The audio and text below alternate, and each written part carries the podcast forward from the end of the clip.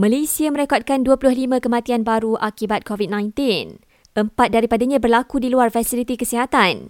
Selangor tertinggi dengan enam pesakit meninggal dunia, diikuti Perak, Pulau Pinang dan Johor. Kedah, Sarawak, Sabah, Melaka, Putrajaya dan Labuan tidak merekodkan kematian baru. Orang ramai boleh kemaskini aplikasi MySejahtera bagi mengaktifkan fungsi baru MySejahtera Trace. Ia adalah fungsi tambahan bagi memudahkan pengesanan kontak rapat kes positif COVID-19 dengan menggunakan teknologi Bluetooth. Johor, Sabah dan Sarawak diminta waspada dengan ramalan Met Malaysia mengenai hujan lebat berterusan yang dijangka berlaku minggu ini. Menurut Nadma, pihaknya juga telah dan sedang menyelaras bantuan-bantuan logistik yang diperlukan sebagai langkah persediaan.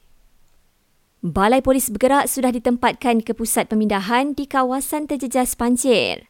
Menteri Dalam Negeri berkata, polis akan membantu mangsa yang kehilangan barang dan harta benda akibat bencana alam itu untuk buat laporan.